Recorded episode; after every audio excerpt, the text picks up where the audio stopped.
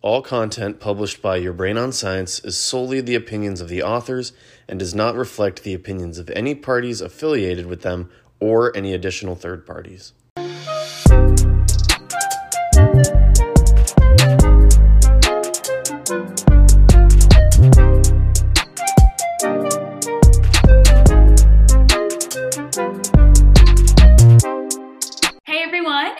Welcome to Your Brain on Science. It's really great to have everyone with us today. Uh, and we have a treat for you guys. We have a very special guest. Uh, Mr. Leonard Pickard is here with us today, and he's going to talk to us about his experiences related to psychedelics. And this is going to be a bit of an open conversation, so you guys will get a taste of a little bit of everything. Yes. And so, for those who don't know, uh, Leonard Pickard is known allegedly as the largest producer of LSD in the 20th century, but he also has um, an educational background in various drugs, pharmacology, drug policy, and more. And he's been directly affected by the war on drugs and sentenced to prison for two life sentences, of which he has been released and is now living in Santa Fe. And we're just so grateful uh, to bring him on today to hear his story. So, welcome, Leonard. Well, uh, thank you, uh, Zameen and uh, Elena. I'm very uh, happy as well to be released and living in, in Santa Fe, and great grateful for it. Um, before we get started, I'd just like to uh, say hello to uh, your audience. I hope they appreciate your marvelous advancements as graduate students in neuroscience uh, your important work that you are doing, and encourage all students that are listening to this program to pursue that a similar path. Be as educated as you can. Uh, join in this great celebration with strong scientific support. Um, my dear friend, the late Sasha Shulgin, uh, always said, "Get that PhD." So let Sasha's uh, encouragement ring in your ears. Amazing. Some great words. So let's get right into it. All right. So let's let's take everyone back. Um, so why don't you tell us a little bit about how you became involved with psychedelics, right? Socially, academically, um, in terms of your work. Uh, and what it was like, you know, living in the 60s and in the 70s and and experience having all these experiences going on around you um, and you know being really ensconced in in psychedelics and, and the movement then. So well, I mean, that's quite an open-ended question. it really is. I, could, I could probably go on for days, but um, let's see. Um, um, according to the government, uh, my first interaction uh, with uh, the psychedelic world was at uh, 21. That's, oh my God, uh, 60, 55 years ago uh, at the, while working as a lab tech at the Retina Foundation for Experimental Biology in uh, Cambridge, extracting mitochondria from beef heart, in which we heard about this um, marvelous change in society among the young people at the time in California due to an exotic neurochemical. I thought this was quite unusual. Uh, according to the government, um, a small quantity was synthesized there, shared about Beacon Hill, then uh, travel occurred between uh, Cambridge and Berkeley. Um, I became a um, manager of the bacteriology department uh, at Berkeley uh, at 22 and um, did some unusual things in the basement of the biochemistry building. Um, young future Nobel laureate uh, Kary Mullis was just upstairs working rather late doing interesting things. And at that time, uh, this is 1968 or so, uh, made a uh, what he called the magic gram, and uh, a single gram of a Nobel laureate's uh, pure LSD. of course, there were no analytical instruments that uh, we could use at that time, but there were certainly a lot of willing volunteers. So there's some extraordinary nights in Berkeley uh, Berkeley in those years was uh, all lit up with uh, burning barricades from the anti-war demonstrations against Vietnam. Mm-hmm. Um, Telegraph Avenue, which has always been kind of a lively hotbed of dissent, was wall to wall with very long-haired young people having these uh, these uh, marvelous experiences, and no older people to talk to about it. Mm-hmm. It was "Don't trust anyone over thirty" was the mantra Uh, there was no internet. Uh, people communicated by telephone, letters, um, uh, no computers. Uh, if you wanted a bit of data, you had to go through a card file in the library catalog downstairs into the bowels of the uh, the library among millions of volumes, pull out a heavy text, and perhaps there's your information. And all the event that we can do now with a keystroke. Yeah. So yeah. in those days, uh, there were pockets of young people that were having these um, unusually profound uh, religious, magical, philosophical experiences, but we could only talk to each other um, about it. Uh, to to elders, it would sound um, much too far out. Um, uh, and a situation like that uh, continued for the next uh, 30 or 40 years. One risk one's career if we're an academic and mentioned the word psychedelic or an interest in it. That was uh, absolutely forbidden and would extinguish any hope of uh, tenure. Now, of course, uh, it's extraordinary to see among uh, throughout the United States uh, centers opening Emory, Michigan, Wisconsin, Hopkins, Yale, UCLA, Berkeley. Stunning. I um, remain floored at the uh, exceptional change in society that we're undergoing. it's a period of enormous enthusiasm and great hope Mm-hmm. Um, but it was also in the early 60s, although so, something of a smaller, perhaps less public event uh, due to more insular communication. Um, and then the great government oppression stepped in. um, perhaps it's uh, too big at this point to fail. Uh, perhaps there are uh, too many eyes, too many distinguished eyes, um, too many advanced degrees, billions of dollars flowing into the space. it's unlikely that it will truly significantly reverse as it did, say, in 72, 73. Mm-hmm. Um, but I do expect to shoot a drop we we see uh, small inklings of it with some you know dissent in the psychedelic community and some reportable issues. Um, inappropriate therapist behavior here and there um, um, unexplained death um, uh, there are little little issues that are are seen but so far nothing truly florid that the media would attach to. Mm-hmm. uh, as we continue to process people vet people through clinical trials uh, worldwide with looser standards that may change. Yeah. Uh, but presently, it's truly a honeymoon season, hmm. and uh, the greatest celebration I've seen in my lifetime. Yeah. Uh, I'm curious about so did you kind of maybe experience sort of a culture shock when you were released and seeing psychedelics being like everywhere now and like all in the media and I'm sure you heard about it too while you were um, in prison, but it's through like letters and writing with people. But well, no, I had a very attenuated form of information. Occasionally, a copy of the New York Times would float around, but uh, generally, uh, all we had uh, the TVs hanging from the ceiling with uh, hundreds of men staring at them all day. Uh, a Fox News on, we'd hear a little bit of that.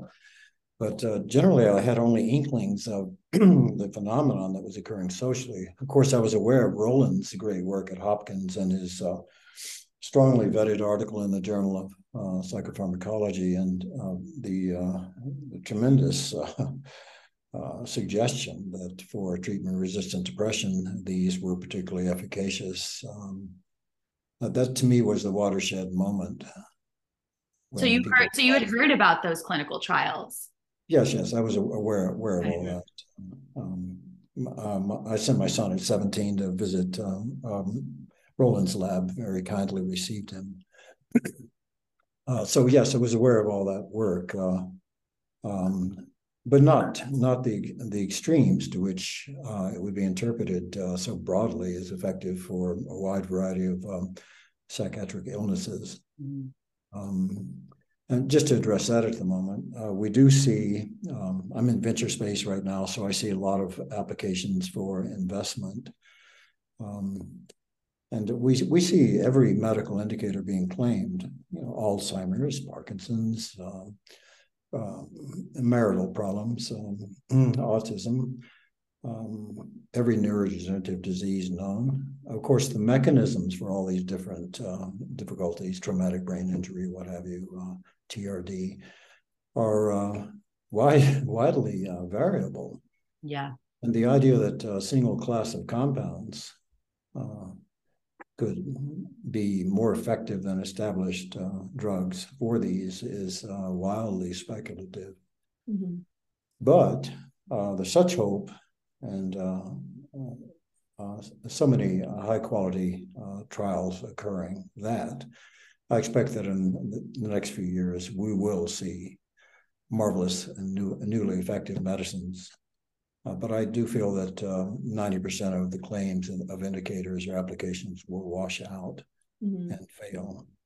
But uh, we're going to learn more in the next 18 months than we've known in the last thousand years about this class of compounds.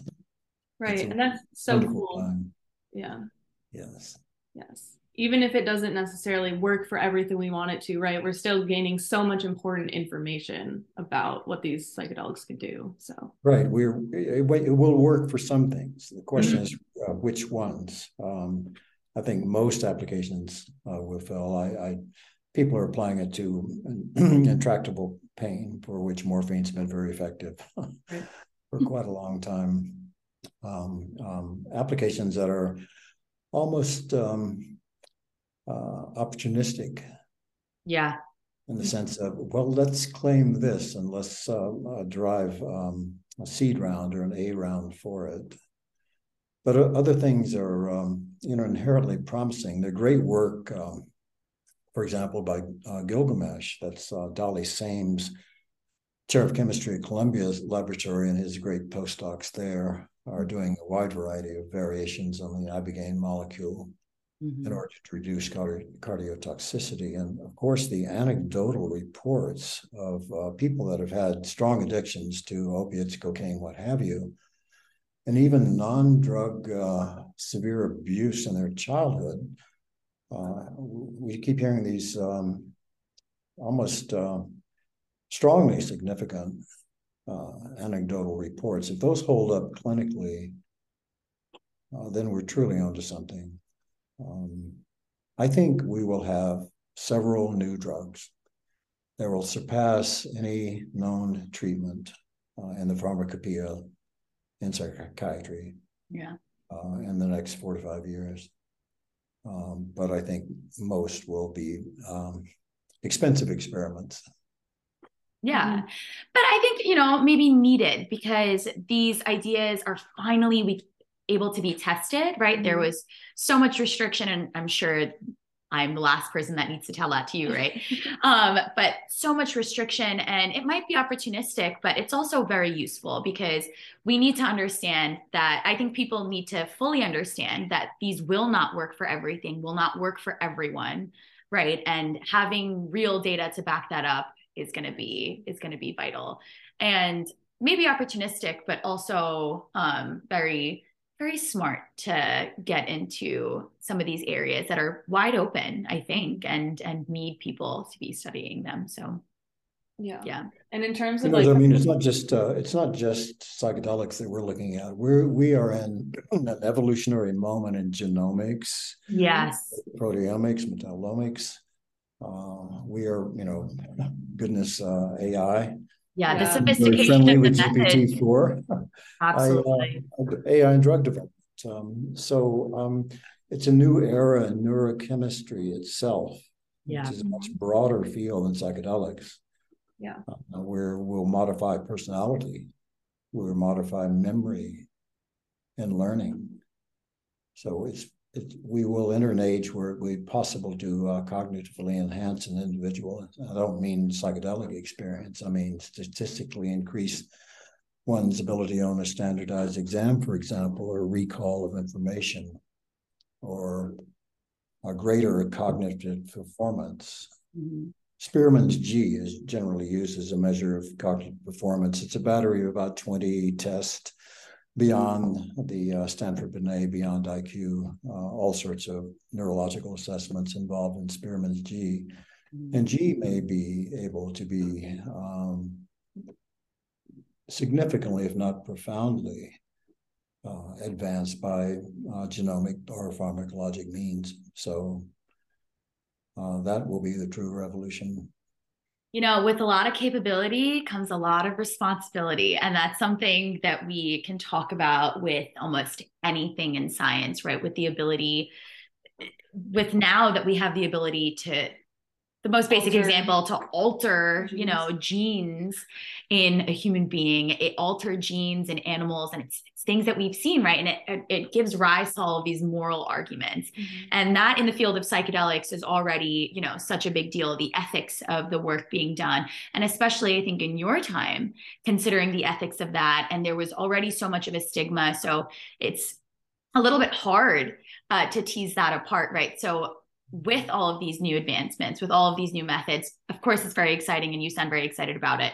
Do you think that we can leverage this to um, ha- make changes that might not, you know, be necessarily pharmacological, like the changes that we're looking at with psychedelics, if we can have changes that are equally as large and and sort of I keep saying the word changes, but like life changing, right? With all of these methods, do you think the intersection of of that is interesting and the moral arguments that can rise from all of that? Well yes well bioethics of course is an exploding field and oh, absolutely. these particular technologies. You know uh, with psychedelics i think the original vision uh, certainly among uh, the young hippies uh, of my era was to um, increase human compassion. You know those were the warriors. People who were coming home maimed and uh, we the vision was to stop war, to reduce materialism, reduce uh, the influence of the corporate state, if you will, um, to have new sets of values, to have greater altruism among each other, a type of brotherhood and sisterhood, where all listened to each other, understood each other, welcomed each other. Um, it was peace, uh, peace and love um, throughout the realm. That was the idea. And then psychedelics seem to be uh, pointing uh, toward that, that was possible to achieve it. With the mm-hmm. many visions, we saw the type of heaven that could be created if we were kinder to each other. Well, of course, one doesn't need a drug to do that. And uh, many people have that vision without any drug. Um, so the question is of uh, the bioethical standards of all this. Um, uh, we will modify human personality by pharmacologic and genomic means uh, with and without psychedelics. Um, psychedelics have a profound, magical, theological confrontation, a type of long night of the soul searching, mm-hmm. transformative, very widely.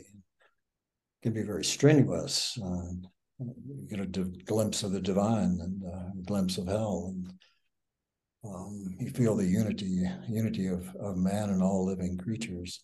That's a very valuable thing to have. Yeah. We will have drugs that will produce a kaleidoscope of perceptions and feelings. I um, presently i'm enjoying looking at some of the um, many uh, quasi churches that are being formed uh, under the Religious Freedom Restoration Act.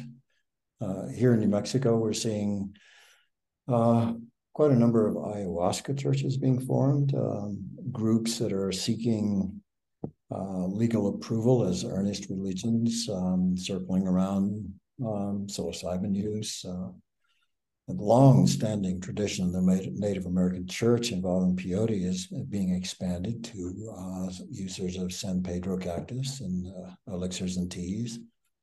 Uh, many of these, many are, are occurring, and uh, presently it's sort of uh, a real mix. There's no true guides other than the Supreme Court ruling and the UDV versus uh, União do Vegetal versus U.S. Customs was greatly successful. Um, so I, I, think that we're going to see a wide variety of uh, new substances that have never been anticipated, uh, generated by AI drug development. Mm-hmm. Um, it's um, truly exciting. somewhat frightening, promising. Yeah. Wonderful time to be a graduate student in neuroscience. Wonderful and Scary. daunting. Yeah. Yeah. because you know, as you mentioned, there's so much that we can do. We have so much capability now. So Yeah. to be able to do it is is another. It's a big task. It's a big responsibility, but I think I think one one we need. All, all I can recommend is uh, keep your science uh, strong and ethical and unbiased. You know, if you come up with a result that you don't like, you keep repeating it, you still don't like it, but it's valid and can be replicated, you know, report it. Yeah, just happened to me on Friday. You know. Literally. you know, if it doesn't, we're going to find out what works and what doesn't. We're going to find out. There's there's so many people looking at this. Um, so that will be uh, quite a moment. What works? Right. Um, so speaking of like graduate school, like you studied at Harvard for a graduate program, correct? Uh, yes, and I, I still am affiliated with Harvard, but I, I won't name that here. Okay. Okay, that's fine. Um, I was just curious about um, how you became interested in the fentanyl work that you did while you were doing your studies there. Okay, so, so when I arrived at the uh, Kennedy School of Government as a grad student after uh, decades in the deserts and mountains doing strange things and monasteries, in monasteries and Yeah. earlier prison tour, and suddenly I wound up at the, the Kennedy School, uh, a, a lovely place. I strongly encourage uh, any students listening to this for whom uh, neurochemistry can be a little more burdensome in memorizing all those receptor subtypes, and you want something uh, perhaps a little less stressful on the forebrain, you might consider public policy. Um, I certainly did. Um, um, arriving at the Kennedy School uh, under my mentor, Mark Kleiman, the late Mark Kleiman, uh, noble, ethical, and extraordinarily brilliant man who was also Rick Doblin's mentor uh, at that time, a few years earlier, and was instrumental in helping uh, structure MAPS uh, to configure to FDA's approvals.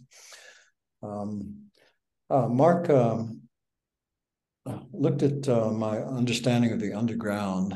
Uh, they were all into criminal justice and wondered, they found someone that could uh, speak to the technology of, um, of drug advances and also uh, public policy. So they kind of latched onto me and, and made this charter.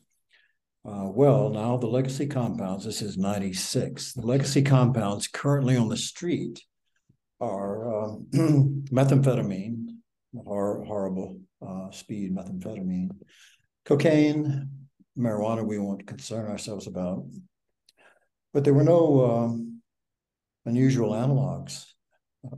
Very rarely one would see any type of variation on the legacy molecules. There were maybe, you know, five drugs you could find on the street.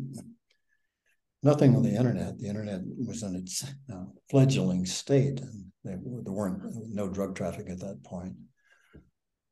So my uh, charter and instruction and the ultimate thesis was to determine that we, since we knew that drug development was moving forward quickly and we would see thousands of new compounds and some of these would be problematic, to predict what the next great um, malaise would be on the street. What would be the new cocaine? Mm-hmm. What would be the new heroin or methamphetamine?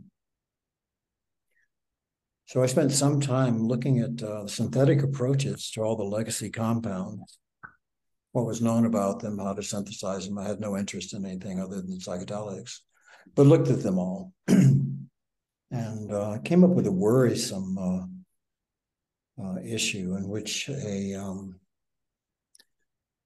uh, a synthesis of a uh, unusually potent uh, um, opioid, uh, unknown at the time, relatively unknown. Small outbreaks um, in Moscow, a little outbreak in Boston, maybe killed 100 people, but nothing else. Uh, just a blip in the death rate from opioids, pharmaceutical opioids. And this drug was called um, fentanyl. No one had heard of it. um, I began looking at what was in pediatric anesthetic. Um, I began looking at it very closely. Uh, there was a small outbreak in, in Moscow. And so I flew to Moscow and interviewed the head of the MVD, that's the Russian equivalent of the FBI, Major General Sergeyev, who oversaw 5,000 agents across 11 time zones. And uh, he was mostly concerned about heroin coming up from Afghanistan, all the war veterans, uh, Russian war veterans coming back, being involved in the trade. And uh, even though there were, you know, 50 or 60 people dying around Moscow from fentanyl, to him it was trivial and exotic. Uh, the Russian source on that was eventually uh, located and seized, and it was kind of an interesting sideline. It turned out to be uh, 720-ish 20 year old type um, winners of the Russian Olympiad, chemistry Olympiad, who had holed up with um, part of the Russian mafia, the VOR as they're called, in uh, Kazan, uh, Azerbaijan, and began uh, making uh, fentanyl and sending it up to Moscow, where it sort of got on the radar, and I found it. Um, but once once that group was um, serving time and the lab dismantled, there wasn't any more.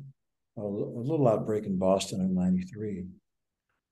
So I'm walking around uh, lecturing at the faculty club and at the Kennedy School and School of Public Health that look, um, if you're looking for the next major drug, uh, this could be it. It's has ubiquitous precursors. I mean, you can buy a tank car of it for 50 cents a kilogram. Mm.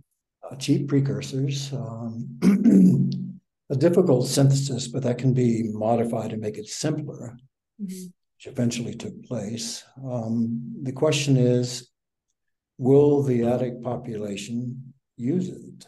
Mm-hmm. Only heroin addicts would even dream of injecting it. So I began to um, interview the heroin population in Boston, I found myself in many coffee shops sitting with uh, heroin users, young men and women, sitting there all day tapping their feet, waiting for the candy man to appear, and we're sipping coffee. Um, I found some survivors of uh, the small fentanyl outbreak. Did a big survey of you know a few hundred of them, and uh, asked questions such as if fentanyl were available, this drug called fentanyl, would you um, prefer it to heroin? Would you use it if there were no heroin? How fast does it come on? How fast does it recede? How does it make you feel? Um, and the results from that indicated that uh, fentanyl was, uh, unfortunately, uh, substitutable for heroin among opiate users. And that was the doorway, the key to the whole thing. Now, you can make make all the exotic drugs you want, but if no one uses them, they they won't enter the market. so that was the key: ubiquity of precursors. You can buy things cheaply and make it. Two, a synthesis that could be simplified. Uh, three, and once it's out there, people will use it. So um, I kind of exhausted myself going around Cambridge pointing out that this this thing's coming. Hmm.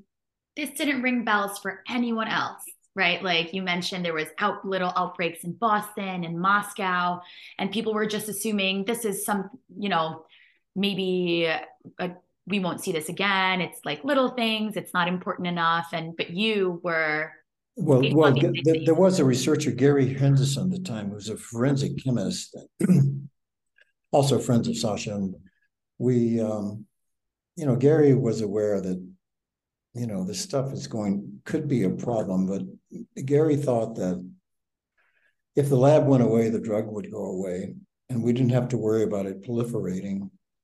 Uh, Sasha weighed in with um, uh, a couple of sentences in an article in um, an article called Future Drugs in uh, 71. And we talked about it a little bit, but there was no serious look at um, this material becoming a major epidemic. Mm-hmm. everyone thought, well, there'll be sporadic, tiny labs, and some people will die. But when the lab goes away, so will the phenomenon. It will not catch, it won't be a pharmacological wildfire that will circle the planet Right. as it has become. So um, we didn't think it would become the great killer. Um, most people thought it would not become that.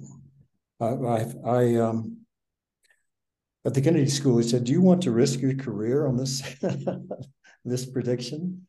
And at the time, they were serious, of course. You know, so speculative. It was considered science fiction. You know, why should this thing catch hold? but because I was familiar with underground manufacturers and their motives, I felt that all it would take is one reasonably skilled, unscrupulous underground manufacturer who didn't give a damn about human life. Yeah. Put it on the street. take one. It would only take one because there is a variation of, of fentanyl called carfentanil, which is 4,000 4,000 times the potency. So that a single individual in a single clandestine laboratory, for example, in Mexico or China, could make the equivalent of the world's heroin supply annually in a few weeks. Yeah. So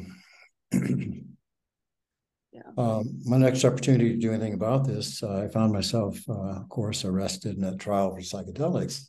In which case, they, I began talking about uh, my work at, at the Kennedy School, and um, of course, this was, you know, put down, of course, by the opposition as judge. This trial is about LSD; it's not about fentanyl. But I went on for two days and presented all of the overheads and slides and work, and got all the documents and testimony entered into the federal public record in Mhm. perpetuity in 2003. Mhm. Um, the last thing I said was uh, in 2003 at trial was we're going to have a big problem. Yeah. But of course, discredited. Yeah. Uh, um, Uh, 10 years went by. Meanwhile, I'm doing life. Uh, 10 years went by. Um, 12. And the the amount of actual um, uh, deaths from opioids still remained at about 3,000 emergency department admissions a year. Pretty steady from pharmaceuticals. Then I'm sitting in sitting in prison watching TV one day, and there was a large cluster of deaths, perhaps a thousand people, from a fentanyl batch out of Toluca, Mexico. I thought, oh my, it's starting. because once a simplified recipe gets into uh, unscrupulous, unscrupulous underground hands, it tends to proliferate Mhm. and it's enormously profitable and uh, cheap to make. So at that point, there was no technical barrier against making this stuff. Anyone with a, or a scrap of paper with a recipe on it could do it. Then the floodgates were opened and our problems began. Yeah. Um, the Mexican cartels um, began to get the precursors, and the rest is, of course, uh, history. Yeah, it's so interesting that you were able to do the the research to predict that. And I, before I came to VCU and started psych, uh, psychedelic studies here, I actually did epidemiological data analysis on fentanyl and its analogs in Detroit, in the city. So I worked uh, with the the medical examiner and compared tox reports to the deaths and doing um, chronic opioid like brain analysis, and it was very very sad to see the increases in the numbers from 2014 when i you know went to college to now even like you know when i was working it was about 2018 2019 so it's really starting all those analogs were really starting to stack up Yeah. Right. Uh, the European Monitoring Center uh, on Drugs and Drug Addiction sees um, hundreds of variants on these molecules, um, mostly coming out of China because they have the PhDs that can do these variations. but uh, what we're seeing in, in America primarily at this point um, is of Mexican origin. Um, you know, I've looked at this for a long time, and um, I'm I don't uh, have a great hope that it's going to suddenly resolve or turn around. You know, the death rate, you know, it's several hundred, hundred thousand a year or more, and it's worldwide. So this thing is entrenched with us and will be with us um, throughout your lifetime. Yeah. Uh, what will make it go away? Um, well, there may be, you know, uh, immune receptor uh, vaccines that appear, you know, that block the effects, like a long-term naloxone, if you will. Mm-hmm. Or there may be a type of, um, you know, quasi-religious awakening uh, among users, um, not to try anything. You know, we're seeing fentanyl uh, appearing on the street, mixed, uh, sold as fentanyl. Mm-hmm. Sorry, sold as uh, MDMA. Mm-hmm. Yeah. Even cocaine too. Yeah. The biggest things, uh, when especially when talking about harm reduction with psychedelics, is fentanyl is one of like the biggest concerns, right? Having to yeah, so important Having to testing your drugs. Yeah. And, and the question is why, you know, I, I think it's because it's so cheap and therefore it alters consciousness and small amounts of it can be counterfeited as almost any drug. Mhm. Oh, this will alter your mind. Um, unfortunately, uh, you know, you risk your life therein. So you were able to predict this, right? At the time, do you think if people took you seriously, if people were like, this is this is real and, and your research means something, do you think anything could have been done at that time to even mitigate where we're at now? Because you know, you're right. If one one semi, you know, competent chemist was able to understand the recipe to this or understand what this drug does and it, it got into those hands, then there really isn't stopping the snowball effect that comes after that. But do you think, and this is purely speculative, anything could have been done to mitigate this at that time? Well, at the time, I proposed a number of things that should be done. I said, this is going to happen, but I, I didn't leave it there. I suggested a number of things to um, to block it.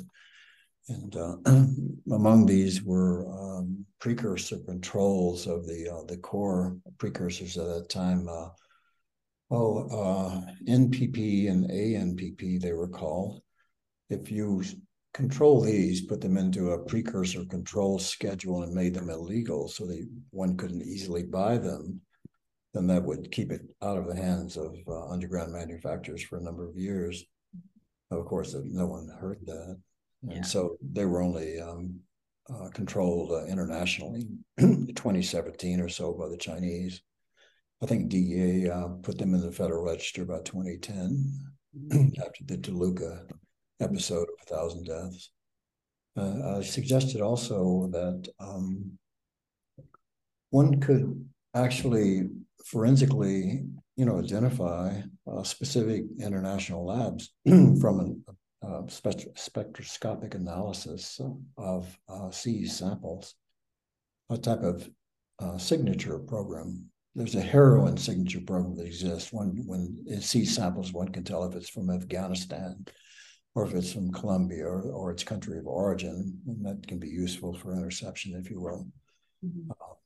But uh, the same thing could be done, could have been done with fentanyl, but only in the last couple of years has that program been implemented.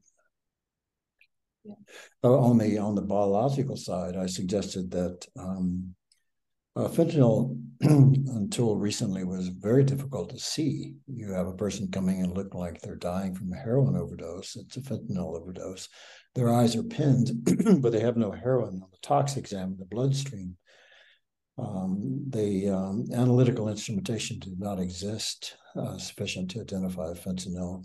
I, I suggested that it, indeed it, it must. Radio immunoassays occurred at that time. I hope we're not getting hyper technical here. No, No, it's no, good. great.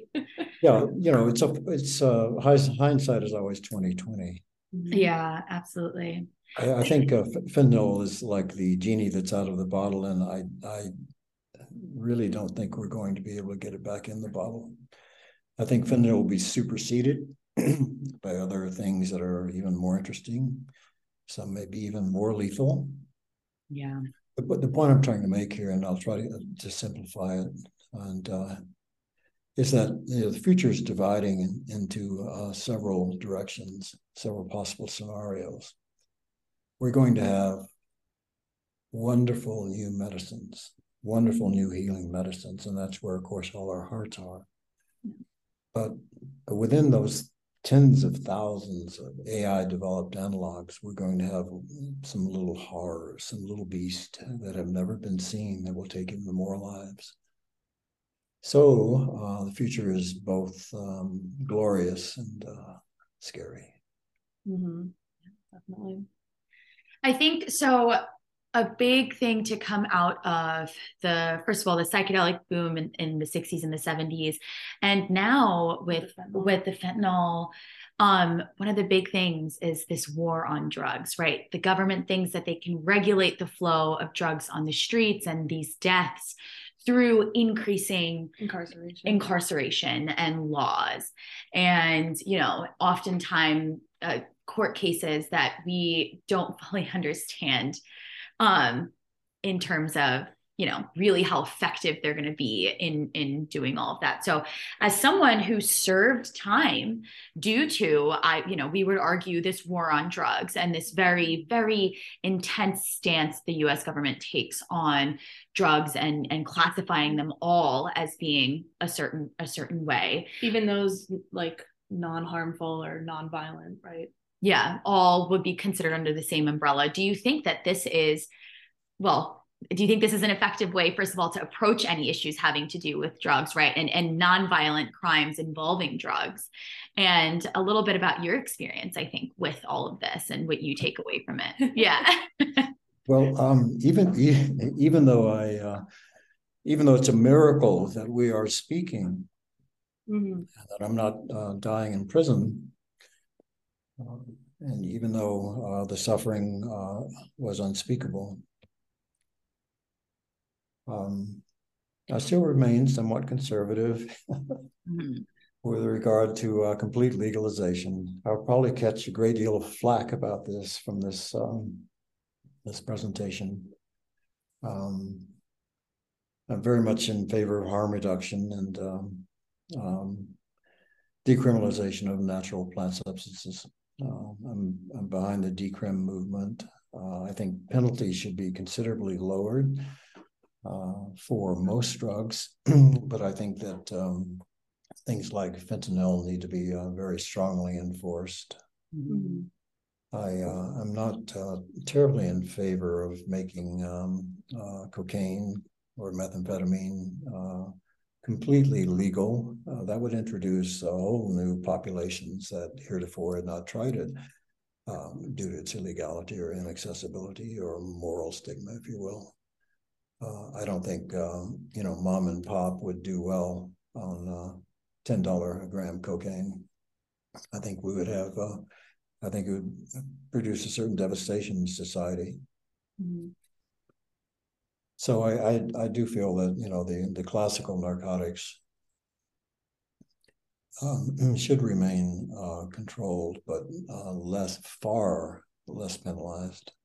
Do you think that there could be a separation between those for, with the fentanyl, for example, those who, um, you know, get caught with something that was adulterated with fentanyl that like perhaps they didn't know it was fentanyl and how they could still go to prison for having it versus like those who are purposely obtaining it or purposely manufacturing it? Do you think there should be a separation? Well, I think if a person is ignorant that their excuse me that their sample contained uh, uh, this this drug that's more heavily Mhm. penalized, that should be a consideration by the court, of course. Mhm. Um, Just curious. But we're moving into realms of law and drug policy. I, I Yeah. think most of your listeners might enjoy other tales. Fine. Yeah, sorry. Just that was a quick question I had. Good, good, okay, good, good. Um, yeah, So why don't we talk a little bit about your book, The uh, Rose of Yeah. Paracelsus? Um, so what was your inspiration for writing The Rose, and also why the name? It's a very interesting, very unique name, um, and it was, I think, great to sort of come across. But tell us a little bit about the inspiration and and why you, the motivation behind it. um, goodness. Well, uh, You got the hard questions. Are Fifteen I'm years. hard hitter 15 here. 15 years into two life sentences, things look rather bleak. I cannot imagine. yeah. Uh, you know, it's a very empty cell. There's no, no children, no loved ones. Everything is gone. Yeah. There's no money, no job, no uh, respect. Uh, most most friends have gone, but some stay, and a few new ones are made. Uh, but it's all very remote. One is completely disempowered. One has no hands, no voice. No one will listen to you in prison. The guards don't want to hear anything you say. Um, what to do? I um, thought I would tell a story and somehow get it out there in the real world somehow and try to remember um, not only what the world looked like, having not seen trees or flowers for a decade, and to try to remember some of the beauty and some of the the heart and the feeling of um, why people did what they did that allegedly were at the higher levels of psychedelic distribution, the underground uh, chemist of yore. Mm-hmm. What was their motivation? What were their lifestyles like? What did they think? How did they behave? Uh, who did they love? How who loved them? Um, I thought that might be of interest to some of the young people. Yeah. And so, within that framework, uh, I began to write in pencil, and, um, a little each day, and it became quite a habit, and then would overtake days and weeks. And um, after the first year, I looked at this great manuscript of handwritten material, and, and uh, by that time, I'd learned enough about writing that I realized I should throw it into the uh, trash pits. so I did, and began again, a little even more seriously, using everything I'd learned and felt, and tried to write lines uh, that were um, like a kind of long poem, kind of song, lines that um, one say was were singing to one's grandchildren, or singing to a distant uh, lover, Mm-hmm. or uh, singing to one who had the ears to hear it. And I I thought well, there might be a handful of people that you know one day would find this particular interest. Absolutely. So uh, I uh, I wrote it with that that spirit in mind. I wanted to talk about the the beauty and the passion and the pathos of um, living underground with a great vision that was uh, oppressed and um, one had to fear of fear of guns and being captured and living like that every second of every day for one's entire life. All because of a particular vision in one's youth that said that uh, these things may be uh, wonderful for the human spirit and heart. Mm-hmm. How were you able to connect with all of that? So you have some beautiful themes in the book, right? You talk about heaven and hell, darkness and light, white flowers, and a lot of spirituality. So in a place, you know, mentally, So physically, yeah, in a dark and a desolate place in your life and in, in your head, how are you able to connect with all of that? Because I can't even connect with with the good in the world sometimes in my very normal, very regular life. How are you able to do that? Well, I mean, you're very blessed, as you, Elena. Um, and it's important that we all remember that in in uh, whatever is going on in our lives, even uh, in the greatest imaginable darkness, there is still a light, Mhm. and uh, we we too are blessed. So I try to hold on to that. Yeah. You know, the words became uh, more comfortable, and I began to have a sense of freedom about saying things. so I began to get you know wilder and wilder and um, uh, reaching out. It was kind of a death song, if you will. Um, in the writing of the rose, I had no idea I would ever be free. Right. You know, the future was, um, you know, falling over in some bleak cell with nobody gave cared at all. Mhm. Uh, ultimately, it would be that to become weaker and weaker and more detached and uh, finally fall down. So that was the future. But there was this lovely little thing called a pen in my hand. and uh, even though no one in the prison would listen, I could speak to uh, uh, the mythical friend, the mythical loved one, uh, my own children Mhm. that had very little contact with their father uh, for their entire lives that I might never see. Yeah. I might never hold or talk to them or explain to them. I'm out of contact for decades. Um, so I wrote it for uh, loved ones and friends and children that um, one day they could hear their father's voice and maybe understand a little of why we did what we did and why we risked our lives to do it. Mhm. Yeah. I really appreciated the way that it was written. It was very poetic. It was it was the beauty that you were going for, like very much came across. Like there were moments where I was like very touched by the care that went into the words. And I I did really like the you know that play on heaven and hell and darkness and light throughout the book and how you spoke about specifically the the moments with the children and the how the children were always cared for by the six in the book. Like it was something that i thought was very well done. I hadn't seen children in so many years and hadn't seen my own. You know, that, uh, and this happens to a lot of men, you know, that uh, when a, a little girl comes on TV or something, it's like, uh, you know, it's a type of heartache Mhm. just to see them. You know, even though I'm free now and, and my children are all grown up and, you know, we're friends. Um, you know, when I see, um, you know, four or five year olds kind of like they were when I left, um,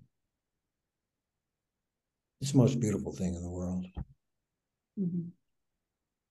Yeah So in the book, uh, we we do talk about children and uh, in a loving way. And the six, of the six, of course, always uh, strongly cared. Uh, Mhm. uh, there were a number of um, stories about children that had some difficult moments um, due to disability or or abuse, and uh, how they were uh, rescued or uh, cherished, or put on the right path uh, by the six. Mhm. And perhaps that was, you know, my way of um, trying to express those feelings uh, uh, in words when I could not do it uh, physically or verbally. Mhm. Create a create the mythos. Um, Yeah. Yeah. Uh, men, men in long periods of captivity, um, you know, don't entirely lose their humanity. Uh, I often um, lecture sometimes at universities, and uh, uh, I always put up a slide of these ants. what are these ants doing up here? And I tell the story of the ants, which is um, the prison yard was simply dirt Mhm. and uh, gray 30 foot walls. And um, there were no pets, there were no dogs, no cats, no kids, nothing living. And so men would do uh, strange things like um, uh, capture tarantulas, for example, in the Arizona desert. And tarantulas are, don't bite really. They they walk very delicately, you know, like little old ladies, very soft and furry legs. Men would would capture these things and keep them as pets, and they would find a pigeon perhaps had their one leg cut off from trying to fly through razor wire and and uh, feed it bits of bread and uh, raise it. And other men would um, make little cardboard running wheels because you couldn't build anything or construct anything, but you could slice a bit of cardboard stolen from the kitchen and sort of glue that together somehow or not. And and make a little running wheel. And then they would capture a mouse and cherish the mouse and feed it and, and put it on the running wheel. And the, the mice uh, really love this. And so um, guys that had mice on running wheels would attract uh, little crowds at night for men to come in just to see something living, uh, running freely and uh, being cared for. It got so extreme, of course, that you would see around a small ant hole in the yard uh, groups of you know guys in their 60s and 70s, great, big, strong, tatted up, you know, individuals who had seen the horror of life. They're all standing around looking, just standing there looking at the hole in the ground and maybe putting out little bits of apple or cracker or something they'd stolen and got out of the chow hall and got the dinner dining area and got through multiple metal detectors and phalanxes of guards searching their pockets and they got it out on the yard and they would go to the ant hole and feed the ants and remark about their strength in holding up a bit of cracker or something of that nature. The men became very fond of the ants at, after dinner and would, uh, you know, feel low when they went away in the winter and uh, eagerly anticipate their arrival in the spring, cycle of winter and spring forever. Mm-hmm. At any point, did you think about, you know, the road that you had been on? And did you, now you're away from your children and, you know, in your head at that time, that was the rest of your life. Did you ever think about the past and maybe wish that you had done differently?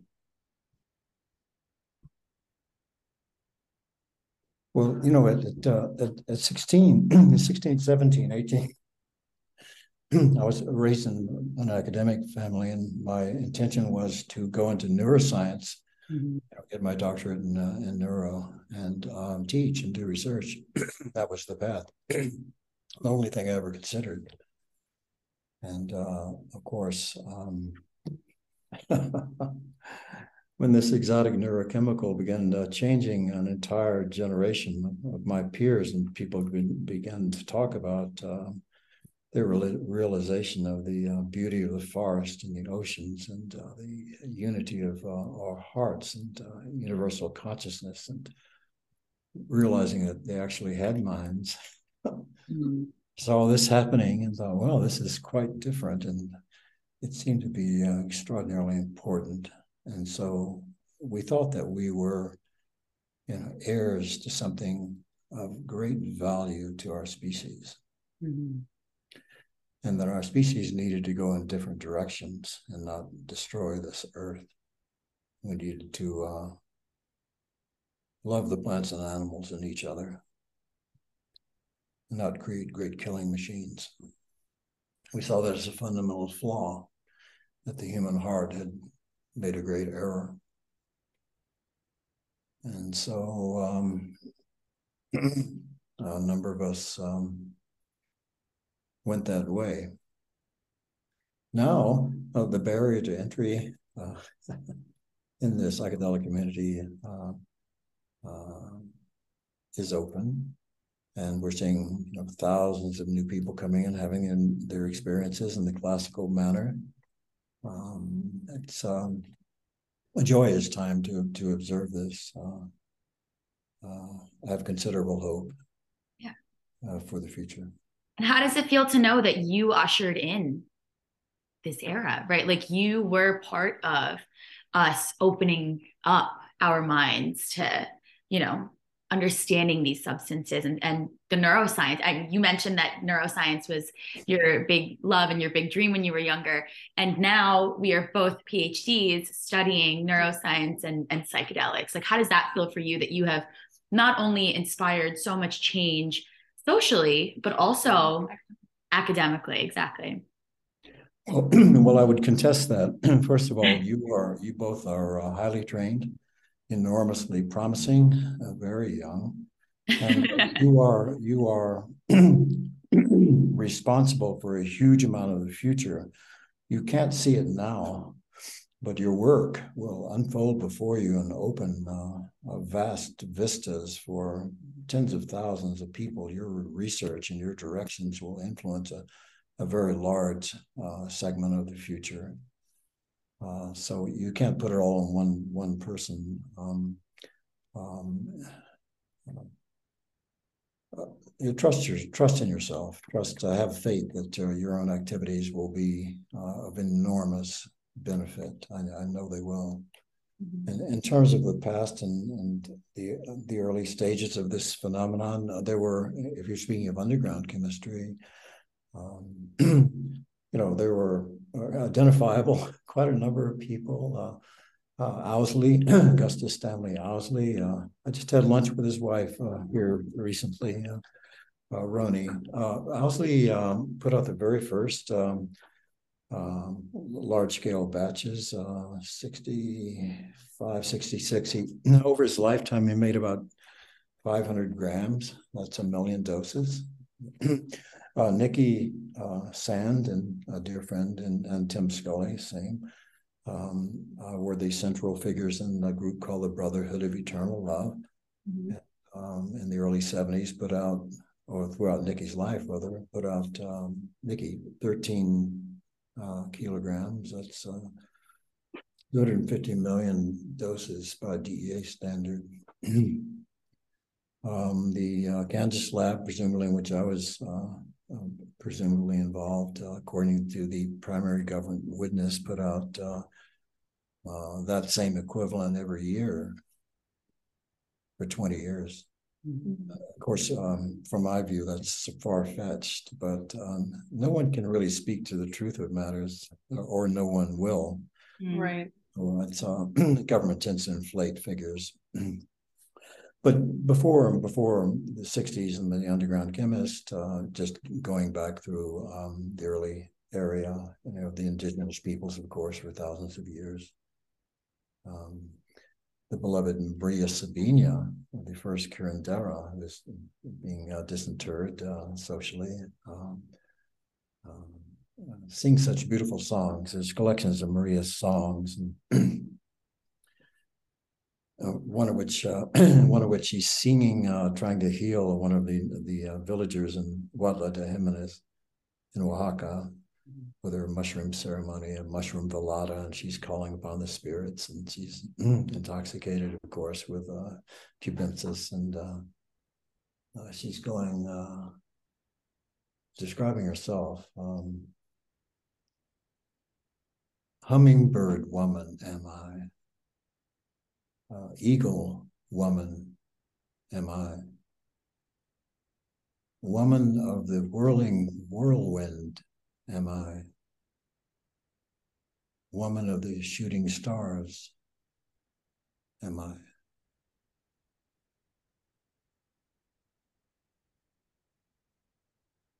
Yeah. Beautiful. Beautiful. Yeah. It, yeah, it's like kind of leaves you a little breathless, right? yeah. But Yeah. I'm glad Maria is being being looked upon uh, so favorably these years. You know, the villagers were very upset with her.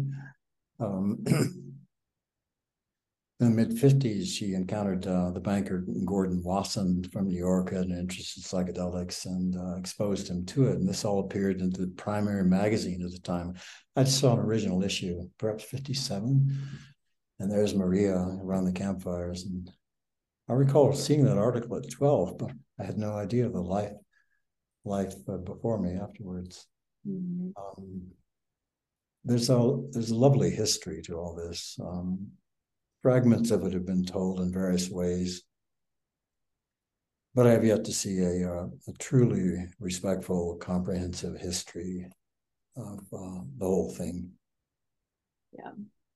I mean, it's difficult to to encapsulate all of it, right? And especially because everyone tells a different story, so it's hard to get at the heart of it. Well, Everyone tells a different story. And this is also important to people in a lot of different ways, right? Like the the religious aspect to it, the cultural, the spirituality aspect of it. We talk about oh, you just mentioned one of your big visions with your with all your colleagues and your peers at the time was to help humanity see its own humanity right? Love and, and peace and all that. And that's a very spiritual um and that harkens back to you know a lot of the cultural uses. It you know it's it's used in a lot of practices but um these substances can do this for us but the the power dynamics that we exist in right? Like our the way that our cultures and I'm I'm specifically now talking about western american culture right? The the dynamics that we exist in. Um we're to have we're to talk about psychedelics and capitalism in a couple of episodes. I think that it's these substances go a long way in helping people understand spirituality. Um, but can we can we really understand it while existing in this structure that you know can promote greed and promote power imbalance or power one way or the other i think is so difficult. And that's partly what makes the history so difficult because we don't have the like we can't contextualize it in in the same exact way. You know, that's really, really an important observation. Is I mean, it's um, you know, right. I'm well. I'm presently in venture space. I um, every week I look, look at. Um, I work for JLS Fund in, in New York, and uh, you know, we uh, every week we uh, interview uh, any number of young founders. Um, you know, chemists, uh, physicians, neuropharmacologists uh, that are have their pitch decks and they're looking for investment to start up a fund. So fund, you know, pitch, pitch, pitch after pitch, and uh, occasional one will be funded. Uh, many um, seem very promising, and uh, some seem opportunistic. Uh, some are without strong scientific report support and seem hastily done. Mhm.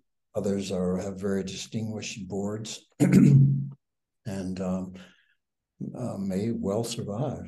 But this is uh, all a very corporate world. Yeah. Corporate. I mean, it's SEC, FDA approved, uh, SEC controlled, uh, boards of advisors, term sheets, uh, convertible notes. You've got uh, chief financial officers and chief scientific officers, and uh, this is a whole new way of looking at what only a few years ago was entirely in the hands of the underground, where it has been forever. Yeah. Mhm. Uh, even now, uh, the underground, if you will, that would be normal humans that are just curious about use. It's no one going, gee, I'm depressed over my loss of my husband and I need, uh, going to take this drug to heal. Uh, it's just people in the forest uh, walking hand in hands, nibbling on a bit of mushroom in the moonlight around the oceans, around the campfires, and that's how it's been for a very, very long time. And that that gone has gone on successfully and changed lots of lives, enhanced aesthetics and appreciation of uh, art and music in each other. Mhm.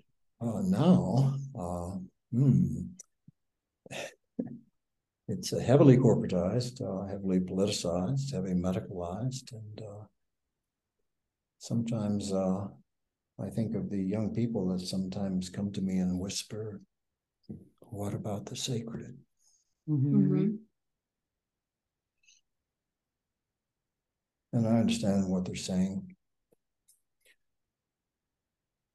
You know, it's a question of, uh, I don't think that, um, that essential heart will be extinguished by the, the current trappings of corporatization. Uh, it all comes down to the individual uh, looking inward with the assistance of these um, sacraments, if you will. Mhm. Yeah. and um, you know that unspeakable connection with the divine, that change, uh, that opening of the human heart and mind. Uh, that's extremely precious, and there's no value that can be put upon it monetarily, Yeah. and it cannot be regulated. It, can't be controlled. Um, hopefully, it's reproducible. Uh, but there it is. So this kind of special, elusive, magical, eternal, most precious moment um, is being bounced around in accounting realms and Yeah. It's like the the social ritual and like the spiritual ritual uh, that psychedelics have been known to be taken, you know, in the in The context. yeah in the context that you're taking these has been kind of washed away and medicalized it's like it's within these this wall now in this box and i think that that's something that definitely i hope the field addresses moving forward is that we can't just put these things in this box of a treatment. It's still going to be a spiritual use. It's still going to be um, this profound, powerful experience for people that, you know, can be, you know, used to treat people like we've mentioned before. But I think only recognizing it that way, which is kind of what's going on right now, is a loss for the community. And you know what? It's a big part of it, I think, is in efforts to control, right? Like to control the way that these drugs are used. If you're able to say, hey, this is the way that we're going to present these drugs to you, and you don't know enough to use these on your own and get those benefits out of them without us or without our trained therapists or without the way that we're using them. I think it's easy to monetize something like that because now you're monetizing an experience that you're selling to people, that you're telling people you can't get this on your own, right? You can't get this anywhere else. And I think it's easy to do because of the misinformation. Yeah. And um, this is probably something that was very different from your day, but now we have articles and headlines where people are like psychedelics and psychedelic medicine is the next big thing and it's the answer to all of our problems. Well, the truth is, it's probably the answer for a lot of people's problems, but there's a lot of other uses to these drugs. And we are selling them in one way, and it's to sell them. I think it comes back to like monetizing all of these drugs. So, this whole legalization and this medicalization do you think that it can exist alongside the spirit the spirituality that these drugs are supposed to, in a lot of cultures and a lot of religions, stand for, right? So I, I guess this is kind of going back to to what we talked about before, but yeah, the whole legalization and, and medicalization aspect of it. Well, well, it can exist in parallel and does exist in parallel. I mean, both paths are happening. Mm-hmm. The above ground, if you will, discourse, of course, is on the billions that are flowing into the space and the um, mainstreaming of it you know, in the 60s, uh, we we dressed and had long hair and wore unusual clothes, and among them were bell bottoms. So I knew the party was over when I saw bell bottoms in Macy's. yeah, they're coming back. Point. Yeah. um, yeah, there's two, there are two paths. Uh, one is, of course, um, people who have serious medical problems, mm-hmm. and we hope that you know, this class of compounds can um, uh, can be helpful for them. Mm-hmm. But the much larger part of the iceberg, which generally is unspoken about, is the continuing uh, illegal use. Um, uh, it may be uh, of, of, great value, uh, but still is prohibited in society. And that's a much larger group of people, but we don't hear much about it because the corporations can't make anything from it. Um, it's all still underground, still between friends, still very hush hush, and that's all going on. Um, Nora Volkow, the great Nora Volkow, uh, MD, who uh, directs uh, uh, NIDA, National Institute of Drug Abuse, um, uh, is a friendly, and she um, thinks that um, the continuing medicalization will increase uh, underground use. And the question is, is that a negative? Right. Mm the um, argument right now. um, I, I, make this statement rather often, but it may be value to do so here. Right now, the emphasis is on um, treating people with identifiable psychiatric issues. But uh, and that's only recently. That's only since uh, since Roland did the, his uh, great work in 2015, and uh, to some extent, uh, Rick uh, recognizing its value of MDMA and PTSD in the 90s. And um, oh, goodness, um, before all that, though, the, un- the underground generally uh, felt it was not wise to give these materials to anybody with obvious problems. Mm-hmm. The person's having difficulties in the relationship or you know, skitsy or uncertain or, you know, seemingly unbalanced in any way, was considered, um, you know, sinful to expose them these materials. You didn't want to sit up all night holding hands. You didn't want them to be in any type of psychic pain or, or people around them. It could be very difficult, long period. Uh, and that worked well with very little uh, public problems uh, from these materials. Uh, now, in order to get them, you have to go, uh, you know, one is sick, one is a definable neurosis, if you will. Mhm. Um, of course, all ranges are being treated. I mean, the Oregon model allows uh, individuals to come in without uh, pronouncing uh, any type of uh, clinical uh, presentation. Um, so, multiple experiments being done through multiple states, completely different structures, and this is all good. This is all good because so many experiments are going on involving these the social experiments, the treatment providers, the state regulations, um, the drug designers. Um, there's a thousand emerging points of light. So we shall see Mhm. how it all evolves. Um, trying to predict the outcome in the next four to five years is uh, is truly challenging. Yeah. Uh, I think I think Rick's in a very good position uh, with, with MAPS to um, to have a FDA approval. Mhm. Uh, so that will be the bellwether moment for the entire industry. But FDA is a funny beast, you know. They can, uh, you know, most things uh, even uh, don't make it to phase three. Right. Thirty percent make it to phase three, and even after that, uh, FDA behind closed doors in some motel in Bethesda makes some sort of decision based on goodness knows what. Yeah. Yeah, those aren't public minutes, and there may be a political influence on it. But it looks as though the Biden administration is acting favorably, and you've got uh, Cory Booker on Rand, Rand Paul's new Breakthrough Therapies Act, and that's ex- extremely promising litigation. And uh, you've got uh, our our veterans working hard in D.C. Jesse Gould at Heroic Hearts. Uh, uh, you know the the legislators on the Hill listen to the uh, warfighters. They listen to their military uniform military, uh, and the uniform military is saying um, they were in great pain. In some instances, ayahuasca or this other material helped them enormously. And you know, coming from those those uh, those men and women, uh, people in the Hill are starting to hear.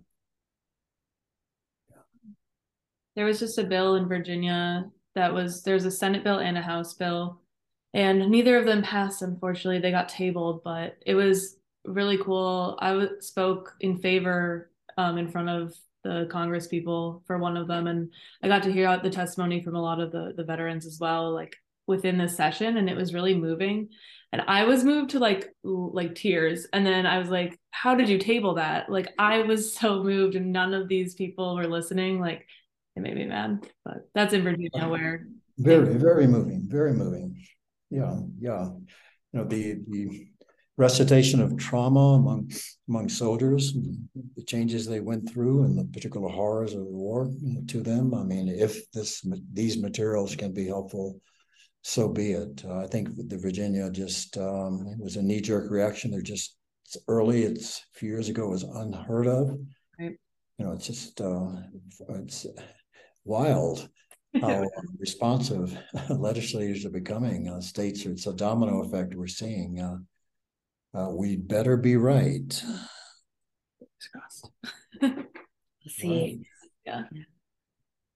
Um, so we talked a lot about the past, and now in the present, in the current, um, there's a lot of big organizations that are helping move this forward, right? In both uh, in sort of medicalization and legalization and decriminalization, um, but it's you know a lot in the science as well, and exploring the capacity of these drugs and actually understanding these drugs. And I think one of the biggest uh, we can't talk about psychedelics without talking about MAPS and, and Rick Doblin and like you've- you've mentioned. yeah, and you've mentioned him a few times. Um, so how does your relationship with Rick Doblin does that sort of inform uh, the way that you are, I don't know, approaching these drugs now? Yeah, and all of this, all of the research and all of the studies that are happening with MDMA and PTSD and and just like this big boom of of research that MAPS has really helped supporting. And I have a question about what you mentioned that Rick Doblin also went to the Kennedy School. Did you know him when you were also there? And was he the same as he is now? we did. we did. We knew each, Rick was there a few years before me, but uh, we had the same mentor.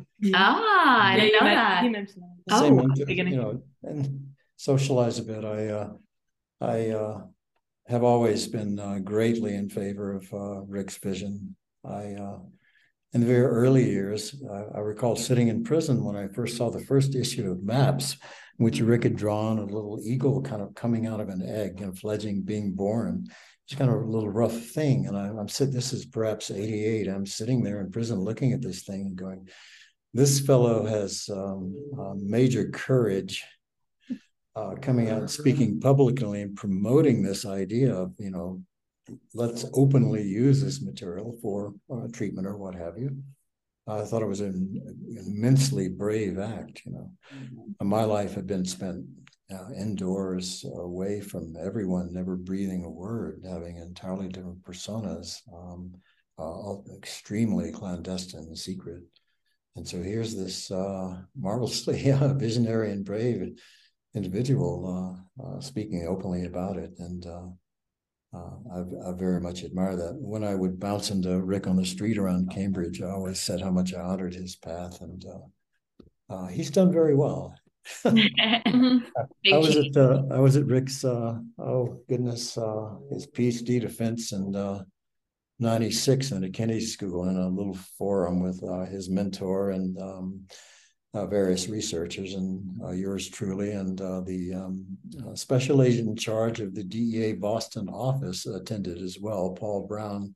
so this is in the height of the Kennedy School, you know. Yeah. Uh, you know, guards at the front door and what have you. And Rick got his PhD then, and incredible. Yeah, yeah. He Rick has a, a um, he's he's um he hasn't changed. He's he's still um, um, smiles a lot, smiles a lot, and uh, very easy to relate to. Uh, carries the vision in the heart, and uh, I think he's he's the perfect uh, representative uh, for this revolution, and is being widely honored, and uh, I honor him as well. Yeah, awesome. Um, so I think I just wanted to I think we're gonna end. I if that's fine with you.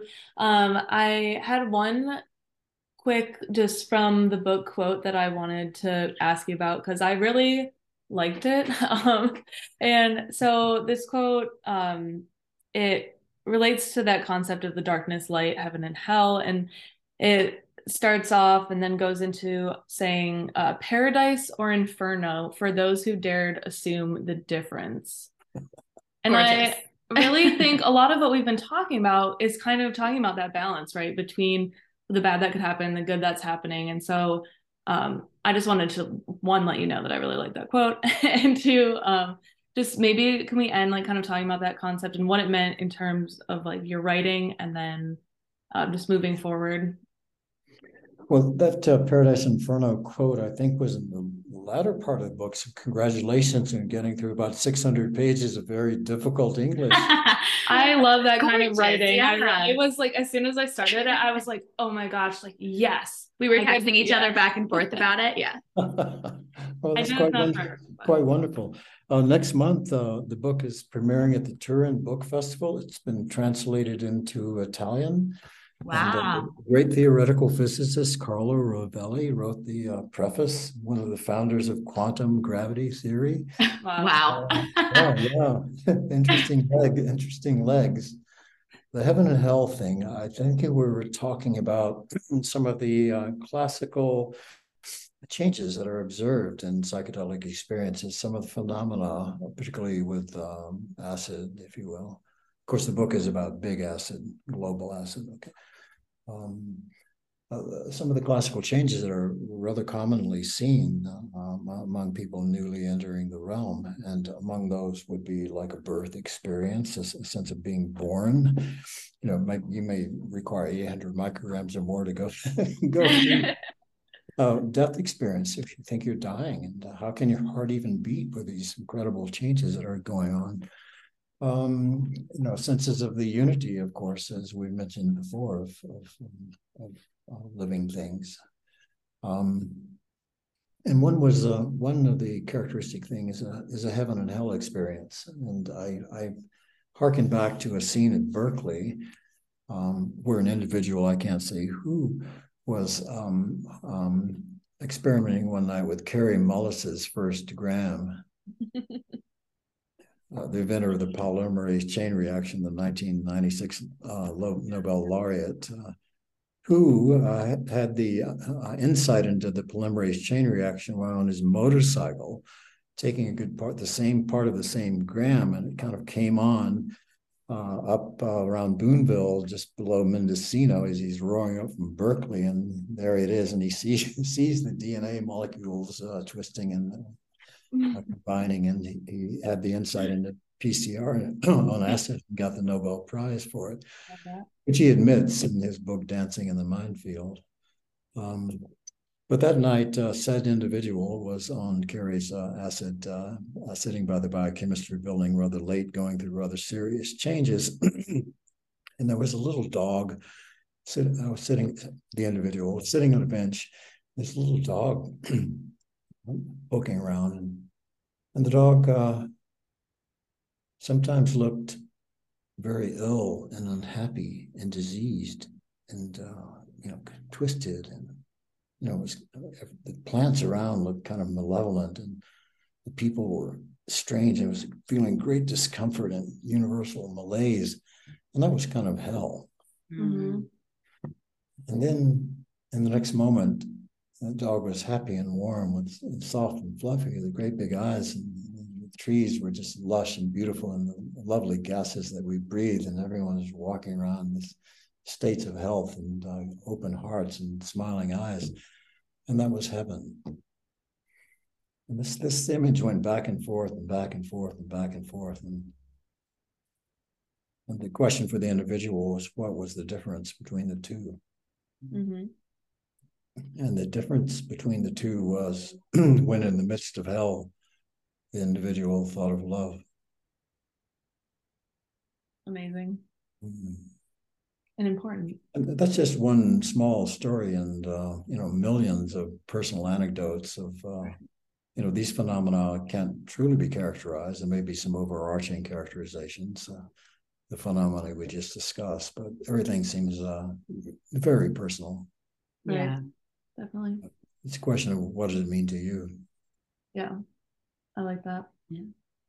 I think this is a personal, a very personal topic for everyone, right? Like you yeah. have to come to your own conclusions about mm-hmm. about your own experiences. Yeah. Right. Just to to you know, I, I, suppose I end our, our conversation today, although we could talk for days. Yeah, we really could. Perhaps we can talk again. A so, follow up sometime. I just uh, would suggest in your, in your own careers, clearly, clearly you have the vision and the talent. So it's very important that you go forward with that. Talk to every, don't be afraid to talk to anyone. Don't be afraid to share um, wildly speculative ideas. Yeah. You know, always speak up, always reach out, always dream. Yeah. Read, read, read, read, read. Talk to everyone. Indulge the joy of the density of information in this evolutionary moment. Mm-hmm for ourselves and our species. Um, and you shine your light, shine your love. Gorgeous. Yes. And with that, wonderful words to live by. Yeah. And I think that's the perfect way to sort of end this. So thank you so yes, much you. for speaking with us and to our listeners um, and sharing your experiences and your sort of, I think, profound thoughts. Mm-hmm. Um, and I hope that everyone that has stuck around um, has questions or any ideas. Please reach out to us and and engage. But thank you everyone for listening, and thank you so much for uh, sharing everything with us today. Thank you for having me. It was lovely. Thank you.